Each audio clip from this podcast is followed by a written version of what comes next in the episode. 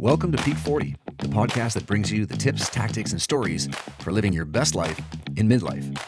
If you're in your mid 30s to 50s, Peak 40 is the place to get actionable advice on the nuances of nutrition, training, recovery, and mindset in midlife. For the full experience and other valuable resources, register for the Peak 40 weekly newsletter at drbubbs.com forward slash peak 40 to enhance your lifestyle and start making midlife your best life. Welcome back, or welcome to the Peak 40 podcast. I'm your host, Marc Bubbs. In today's episode, we're going to dive into a topic I get asked all the time about from clients, and that's what are the best blood tests and biomarkers to assess your health? Is it worth taking the deep dive for expensive and highly granular testing? Well, like most things in health and nutrition, it's very nuanced. And in today's episode, you'll hear a conversation I had with Dr. Richard Maurer all about lab testing, what to prioritize, and what traps to avoid. Before we get started, this episode is sponsored by Peak 40 Coaching. In 2022, we had some great client stories and results from our three Peak 40 coaching groups in the winter, spring, and fall. In this clip, you'll hear from John and how the Peak 40 program impacted him. The biggest thing, and just I guess for other clients, for me, is how easy it has been to get back on after things falling apart, right? Because, um, you know, I had a lot of stress happen and a lot of stuff happen. And usually it would be that's when I put weight on and things go back bad. Um, but in this case, it was like, okay, let's just focus back on the morning. And so that that process is is fantastic and easy to go back and just go, okay, this is the first step, get there. And then like within a week, I'm back to the whole thing, which was crazy. This is a really important point. A major roadblock for a lot of clients in achieving their goals is that progress isn't linear and feedback isn't immediate. Life is going to get busy, so you can't just have a plan. You need to have a system that you can come back to that makes it easy to get back up and get back on track.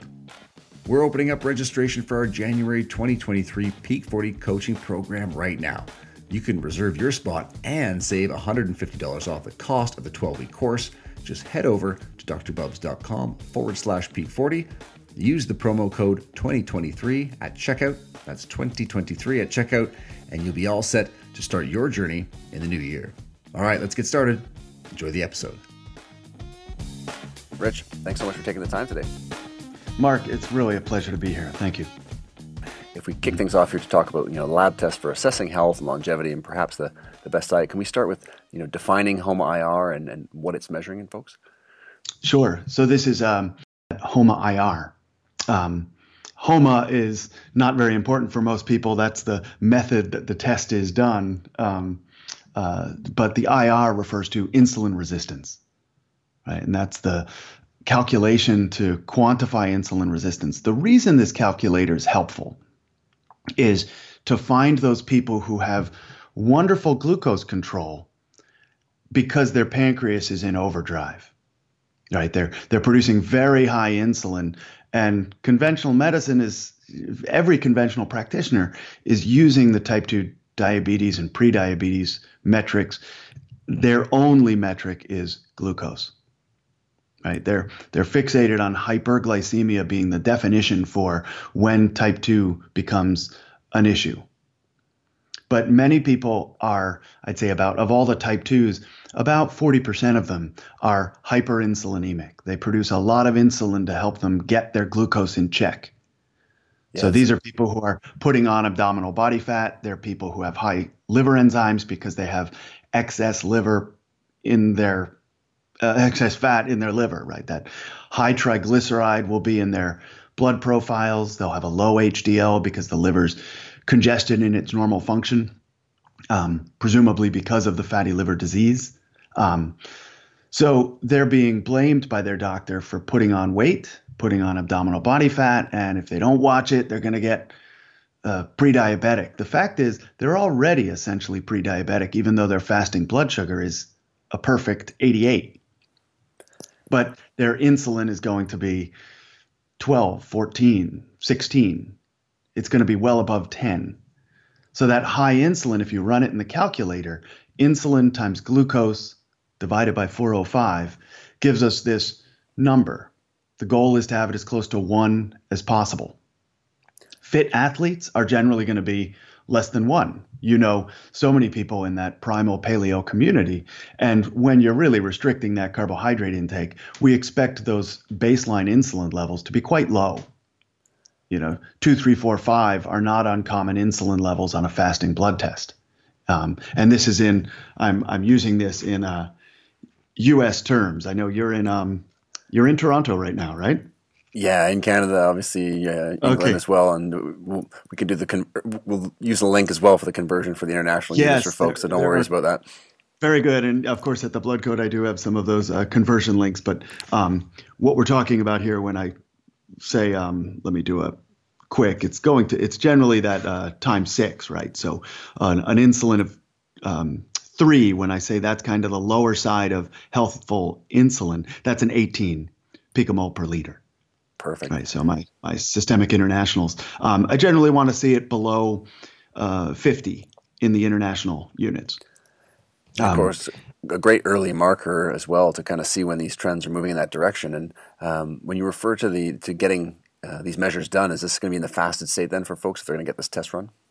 Yes. You know, years ago I used to do the um, glucola drink. They drink 75 grams of sugar in a straight you know, I think it was only orange flavored uh, at the lab. And then they would sit down, be passive for two hours, and I would have a one hour glucose and insulin and a two hour glucose and insulin. And I was being quite thorough in my testing. Um, after about five, ten years of doing that, I never really caught anyone that I wouldn't have caught with just the fasting test and the A1C. So if I run a fasting hemoglobin A1C, which is irrelevant of, of, fasting, a fasting glucose, and then a fasting insulin, um, I can see the trend towards sugar, and I didn't need that postprandial challenge. Yeah, that's great. So Make it easier for, for folks to get it tested. Compliance goes up, all that kind of good stuff, right? It was exactly it. Um, uh, the compliance to sit there, and many people who are already moving towards avoiding sugars, I started realizing why am I testing them with a 75 gram sugar bomb? For sure, they already struggle with it, so it's they're uh... already struggling with it.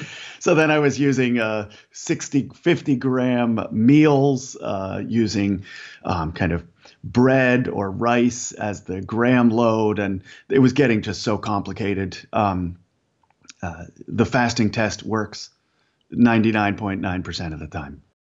And if we dovetail that into the, the A1C there, Doc, can you discuss um, what the A1C is measuring and, and again, what kind of uh, levels you're looking for? Sure. The, um, you know, glycosylated hemoglobin, we call it the hemoglobin A1C. It's a calculation from that. We use the percentage in the US. So uh, your US listeners are going to be looking for anything below 5.7% as the non pre diabetic level. Um, that is uh, below 39 millimoles per mole um, uh, international units. So we generally want to see that in that lower range. It's pretty common to see the pre-diabetic pattern in someone, and this sometimes shows up when I'm first treating someone with a very low carb diet. Their insulin will drop, and temporarily their sugars will go a little higher. Um, this is uh, this was actually my family effect. This was the um, I'm from a family of thin diabetics. So we tend to not be the obese type. We tend to produce lower insulin, but we have body tissues that are insulin resistant. So we'll have low insulin hyperglycemia. So in my early 40s, when my um, hemoglobin A1C was up at about 6.1%, which is right in the middle of prediabetes. Um, you know, this is a number of uh, let's say 42, 43 millimoles per mole for international units. Um, you know, enough where it opened my eyes. My mother was type 2 diabetic at 60 years old. So it was strong in my family, even on my father's side. It showed up. So um, I had to address it actually by building muscle mass. So when I saw that high blood sugar, but the low insulin, and my fasting blood sugars were just slightly high, they were just over 100 um, milligrams per deciliter. Um, so my my treatment was to correct my A1C was actually to build more muscle mass um, to work out not by running and biking. You know, I had to give up my triathlon days and uh, go to the weight room more. Um, for I sure, change I mean, how I muscles. You know, this, massive glucose sink, which is uh, yeah phenomenal for helping to correct some of that stuff. That's it for for whatever it was. My size, my genetics, uh, you know, my physical nature. Um, I I needed to balance my leanness by treating myself more like a bodybuilder, not like a long distance runner, even though I'm built like and from a family of marathoners. Um, they're just not healthy, long lived marathoners, which you and I might add that not many are. It's a tough, uh, you know, the nature of the training, the volume so high, and of course the traditional practices are pretty carb heavy in terms of loading, uh, which is tremendous, obviously on race day. But I think, uh, you know, if, especially for recreational athletes and in terms of the training nutrition, we yeah. can definitely we know that we can do better these days with helping to maintain some of these markers, which you've talked about, the HOMA IR, the HA1C. Exactly. Is there a range right. that you're looking for for for the HA1C to to uh, let, let you know that the diet's on point for for your clients? Yeah, so I, I see it in two ways. Um, people with higher insulin are actually going to have lower A1Cs. So this is where that HOMA IR comes in is kind of helpful, right? So if you have high insulin, I'll very often see someone who's centrally obese with fatty liver disease and their A1C is at 5.2%. You know, it's it's down around oh 31, um, 32 millimoles per mole. Um, you know, these are really well controlled very non diabetic patterns if you just look at the A1C. But then you'll see the fat's getting stored in the liver. The triglyceride HDL ratio is three to one. They're carrying central obesity. If you're using skin fold calipers, you'll see that. If you're using body mass analyses, you'll see just a higher than optimal body fat percentage. Um, so the A1C is sort of for the lean diabetics. Um, as long as I get them to 5.7 or less, that's great. I tend to hover at 5.7, 5.8. So I'm actually in that 39 to 40 millimoles per mole. Um, you know, I'm borderline pre-diabetic, but for me, that's my that's my zone. That works great for me. And the research really supports it's not like the lower the better. Look out, watch out for the online jargon. We always fall into the trap of the lower the better, and someone's always going to print an article in some magazine saying, well, if prediabetes is this, let's not shoot for normal, let's shoot for low normal. And um, sure. Um, very, I've seen very some, well said. Um, uh, and great. staggering how many times I've seen that A1C recommended online that we should be 5.2% or lower. Um, to so, say everyone should be 30 millimole, 32 millimoles or less is just crazy talk. Um, there's no evidence to support longevity related to that whatsoever. It's a great, a great comment on the nuance of all this, and I'm glad you brought up the, you know, also measuring the HOMA IR as well, because obviously in uh, traditional settings, just using that HA1C on its own is typically the practice, and assuming that we can get all the information yes. we need from that one marker. So, a great, mm-hmm. great point there of just having more information to really be able to steer and make sense of, of the information. And of course, you, you mentioned there the, the triglyceride to HDL ratio. Can you walk folks through why that's uh, important for assessing cardiovascular health? Oh, very good. Um, there is a tremendous volume of research showing that triglyceride HDL is a vastly better metric than uh, LDL cholesterol for predicting who's going to have the next heart attack. Um, it's a standalone risk factor, so it's not that it's related to cholesterol. It stands on its own. It's that triglyceride HDL. If I take it apart to define it, to me, it's the it's the internal metabolic leanness that someone's carrying in their bloodstream. Oh, a great, great point, Doc, and um, that that easily dovetails into my next area here. We're talking recovery, or even obviously with metabolism, but thyroid markers often used in assessing athletic recovery. But as we talk about this idea of longevity and metabolism, where do some of those markers come into play? Oh, we might be opening up a little Pandora's box, but Go I'm, for I'm it. more than willing to do this with you.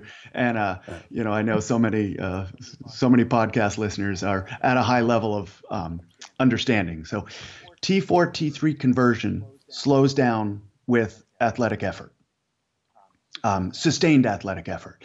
The, uh, this is the wonder of the less than 20 minute workouts. Uh, you can work out pretty hard for 15, 18 minutes, and your T3 never drops. Your body never, even though you've heated up, your body never sees this as a threat to your capital, right? Your threat to your body. Yep. So the the internal thermostat just doesn't turn down. We we maintain a basal metabolic rate where we were. Soon as that's maintained over 20, 25 minutes, especially in warm environments, you know, someone swimming in a warm pool is far more likely to have a thyroid reduction um, effect than someone in a cooler pool. Um, and this has been copied in just about every uh, environment that you could test. Um, that T4 T3 shutdown will raise reverse T3. It'll lower free T3, um, and that will stay that way for up to easily 24 hours. Um, where the basal metabolic rate is uh, significantly slower after those hard workouts, um, sustained heating up uh, workouts. Um, we look at that as part of our metabolic recovery. So it's one of those signs that if once T3 bounces back, we're probably ready to do another workout, but not before then. And it, um, I was going to say, in terms of your uh, general screen, then, if you're going to run a test on somebody, would you jump in with, with multiple tests there? Would you start with the TSH, or how does that look? I do. I have the I have the full gamut, even for my progress checks. So I run a TSH, free T4, free T3, and reverse T3. Um, you know, I I love to see that because I'm usually I'm looking for those amateur. I'm going to use the word over recover or under exercisers, or I'm sorry, excuse me.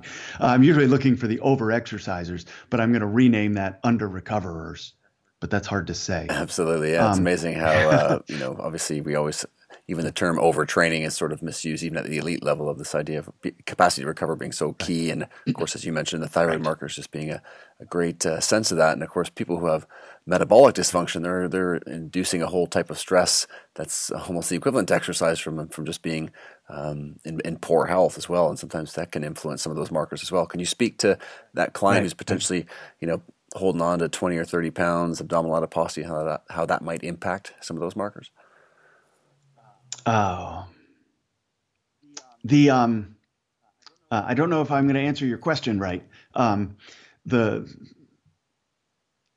the the insulin resistance. The reason I I had one content editor early on when writing the blood code, and she said, I think you may need to take the thyroid stuff out of the book, and make that a separate. That'll be, you know, edition three um, you know, make it a different book, get it out of there. So I took it out. I tried writing the blood code without talking about thyroid.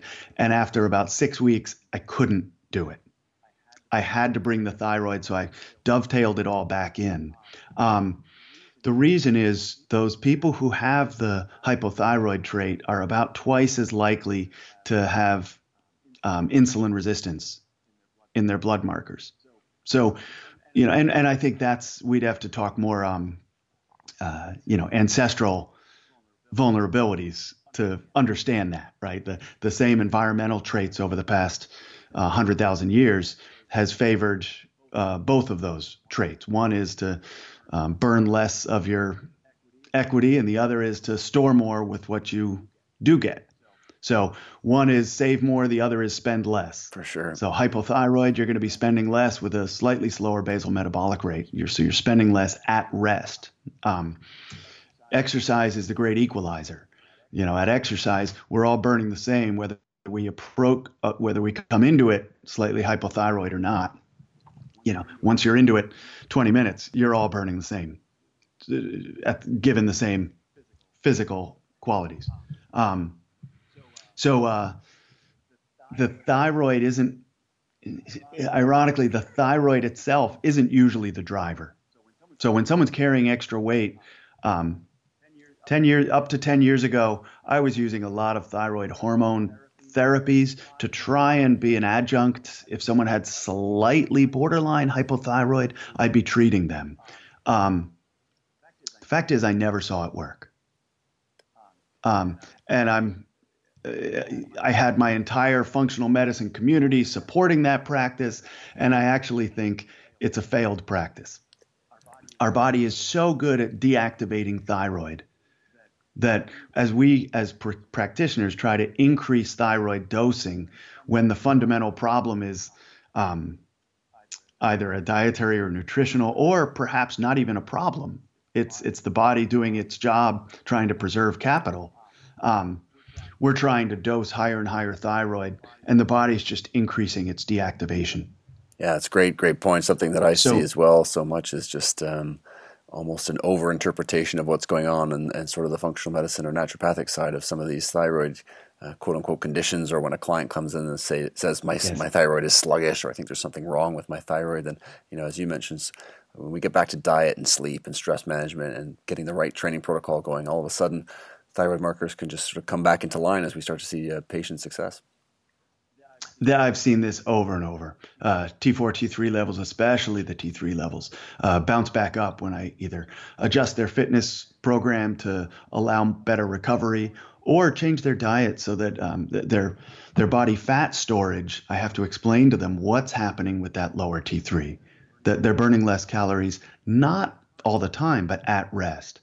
So they really aren't the people to be eating dessert. Um, they're really not the people who need pre and post workout smoothies or meals. Um, and that'll go against the stream of what they've heard in numerous other settings. So, again, I use these biomarkers, I use these blood tests as a way of saying um, this isn't my opinion against your nutritionist or your trainer or your functional medicine practitioner or someone who's giving you nutritional advice. Um, this is what's happening in your body. Let's work with it. Um, and make those uh, make those subtle adjustments. Great, great um, stuff. Great stuff, Doc. And, and and and I'll add. You mentioned the longevity. Lower T3 is associated with longevity. So we actually don't necessarily want to drive someone's T3. There is this sort of sense in the natural health community that we want to have higher thyroid function. Like low function is all bad.